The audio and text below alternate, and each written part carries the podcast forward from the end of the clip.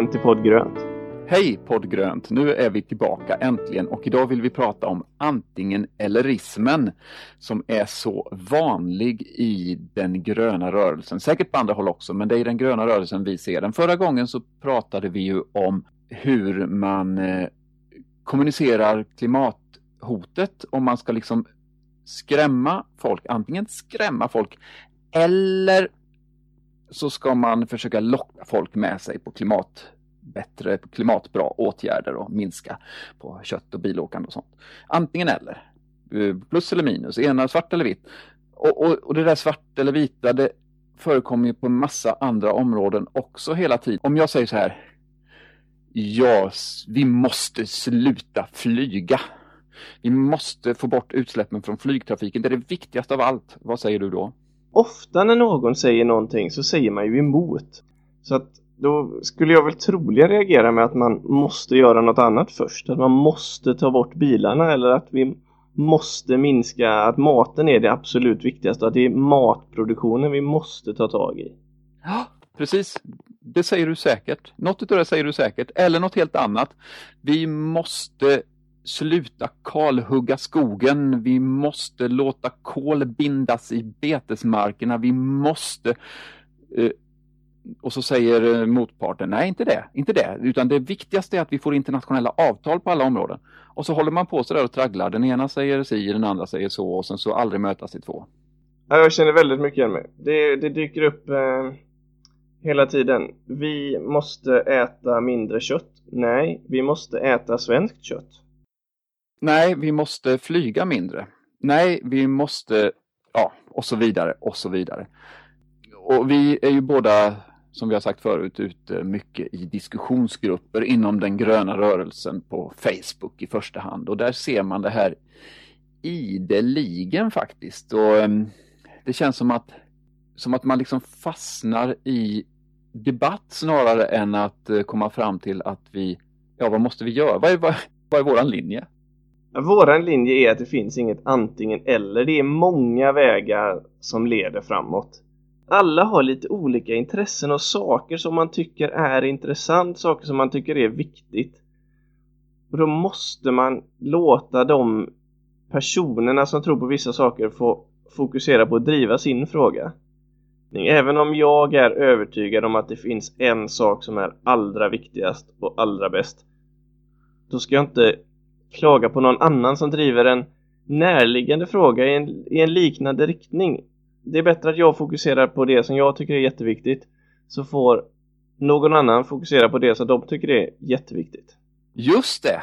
Här har vi ju våran liksom både och ismen, både och allt samtidigt. Den, den, generella riktningen ska vi ju säga också. Den generella riktningen är ju mot minskande klimat, alltså för, vi ska arbeta för att minska klimatpåverkan på alla sätt som vi kan och som verkar rimliga. Och den som tycker att det är jätteroligt att plädera för att diskutera minskad köttkonsumtion av i första hand nötkött som har en eh, som skickar ut metangas. Ehm, eh, korna pruttar brukar man säga för att det låter lite roligt när man vill förlöjliga det argumentet. Men de, för, det första så pruttar de inte utan snarare att de andas ut eller rapar.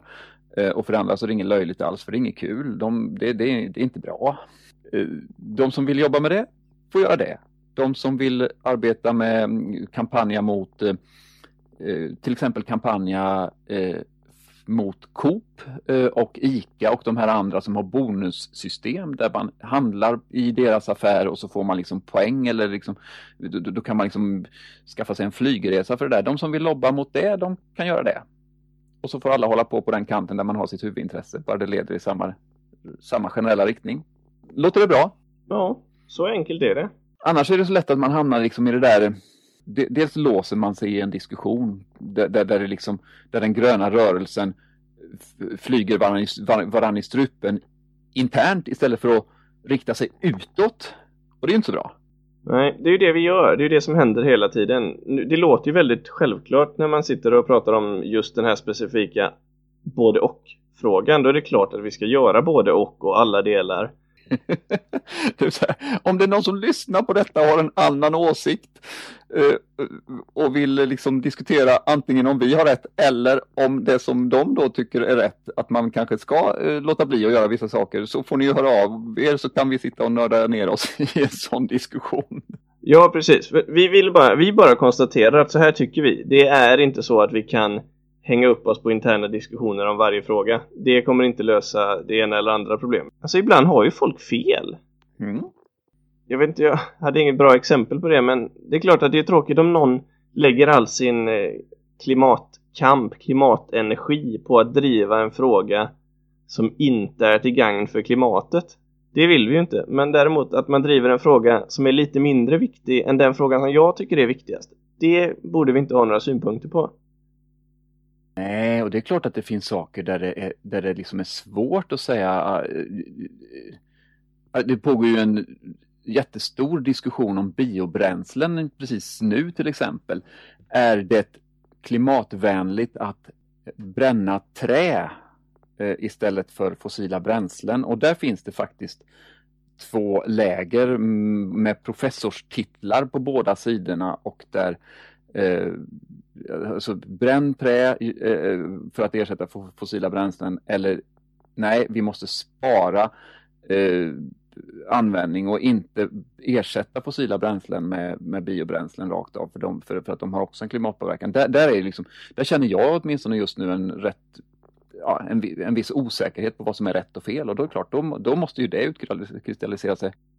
Men vi kanske ska ta ett helt program om just biobränslen och hjälpa de här professorerna att komma till rätta med, med alla fakta.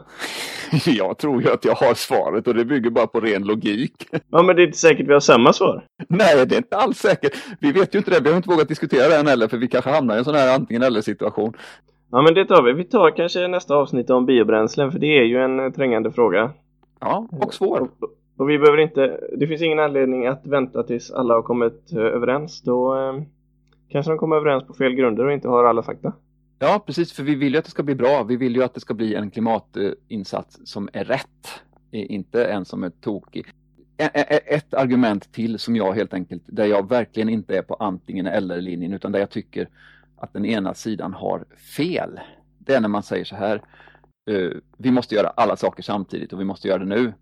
Den andra sidan säger så här, är det ingen idé att vi gör någonting nu, det är bättre att eh, vi är så små i Sverige ändå och alla de här småduttandet räcker ingenstans utan vi måste liksom vi måste vänta in de internationella stora avtalen och så får vi ett eh, världsomfattande avtal och så tar, med koldioxidskatt så löser vi det på det viset.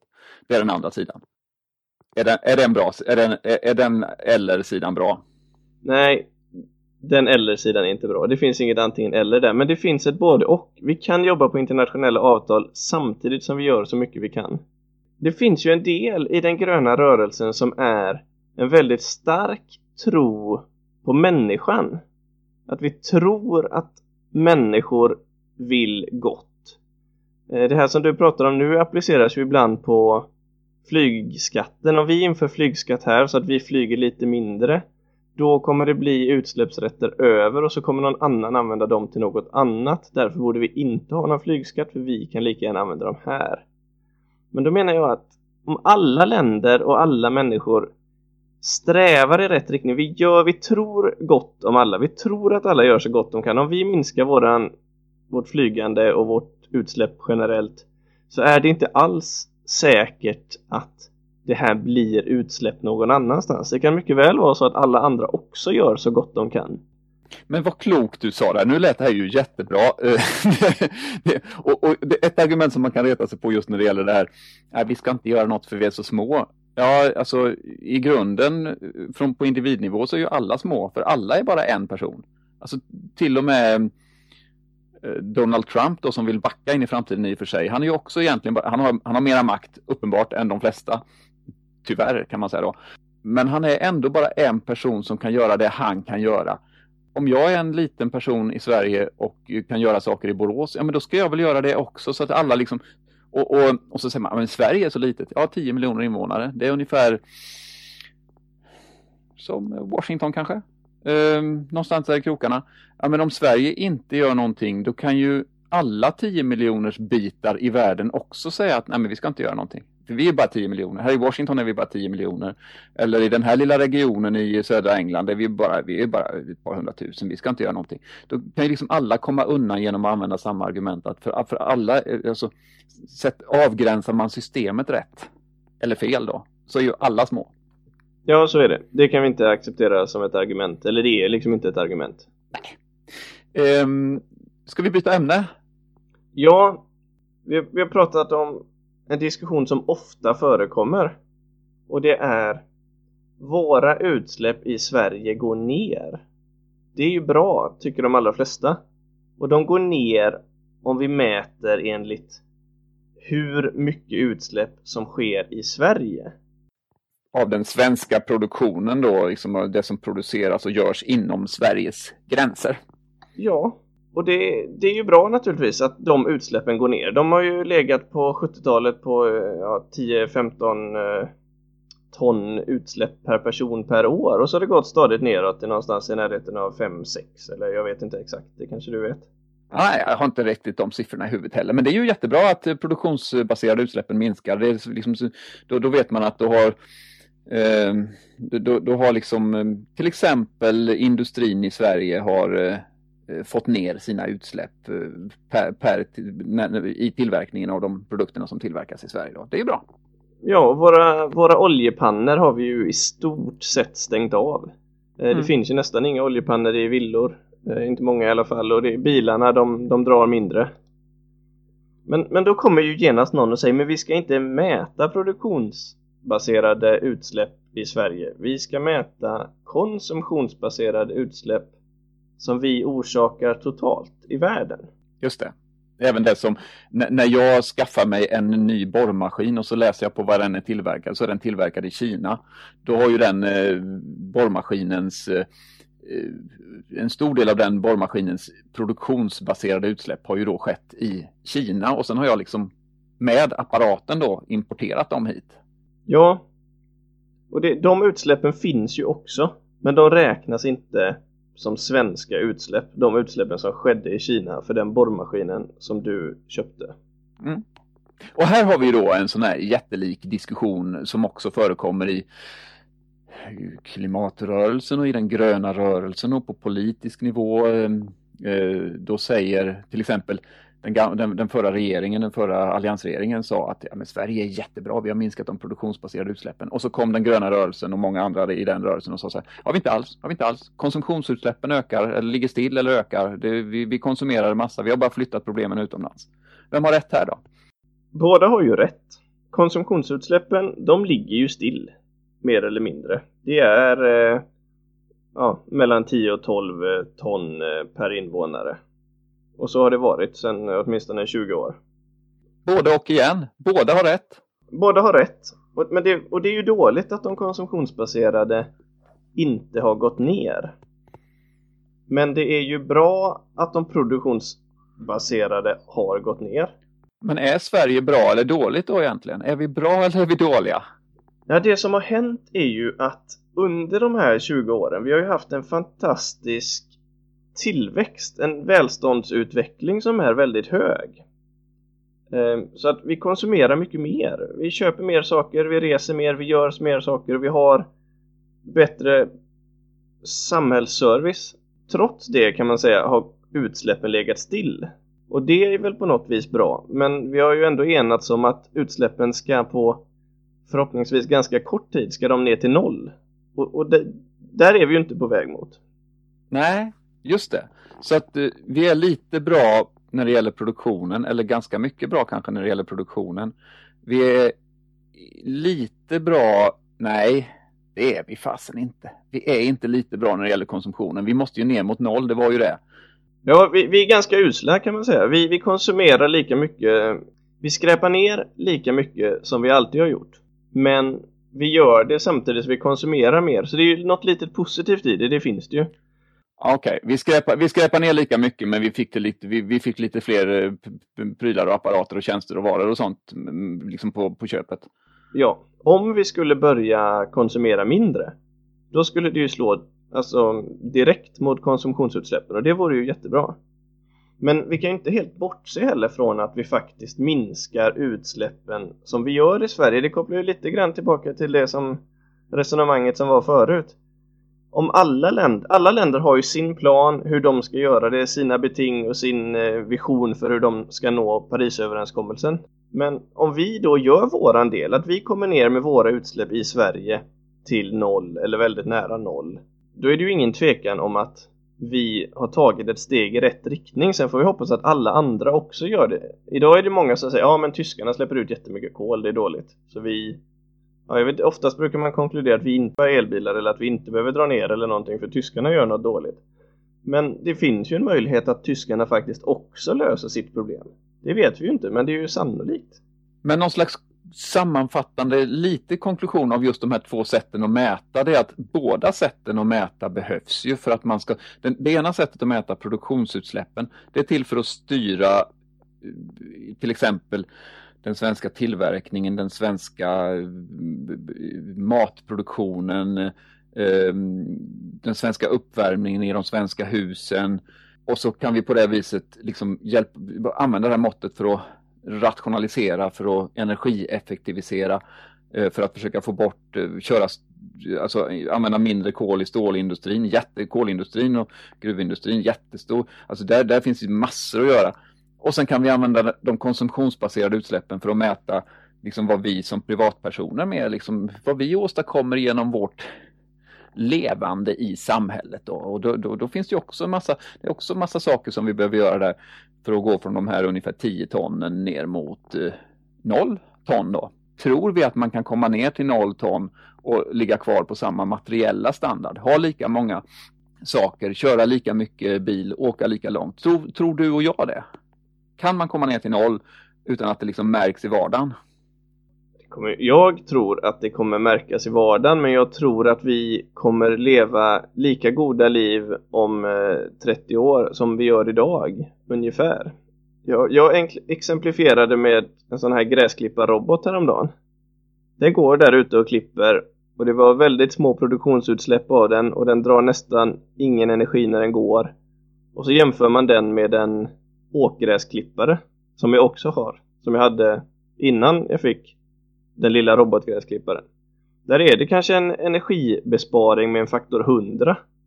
Och jag får ingen livskvalitetsförsämring av det, det är ju en livskvalitetsförbättring. Men det var ju bara den gräsklipparen. Det finns väl andra saker där det är mycket svårare att liksom åstadkomma den där stora eh, förbättringen utan att det liksom märks i eh, det materiella utbudet. Eh, alltså måste vi inte ha lite mindre skaffa lite färre saker totalt sett och göra åt lite färre eh, kilo råvara per eh, dag liv på något vis? Ja, det är väl troligt att det kommer bli konsekvensen. Men vi får nog ta ett större program om det. Jag vet vad jag tror, men jag tror också att det här är en mycket större fråga än vad vi hinner med just idag. För att jag tror nästan, det, det är nämligen så här att jag Alltså jag tror ju också man kommer kunna leva ett jättebra liv, men det blir annorlunda på många punkter. Det kommer inte, jag tror inte det kommer att vara så att jag, nu ska jag in till stan strax, jag bor åtta kilometer utanför stan, utanför Borås. Jag ska strax in till stan, jag kommer inte att sätta mig i bilen och köra in dit, jag kommer att ta min cykel.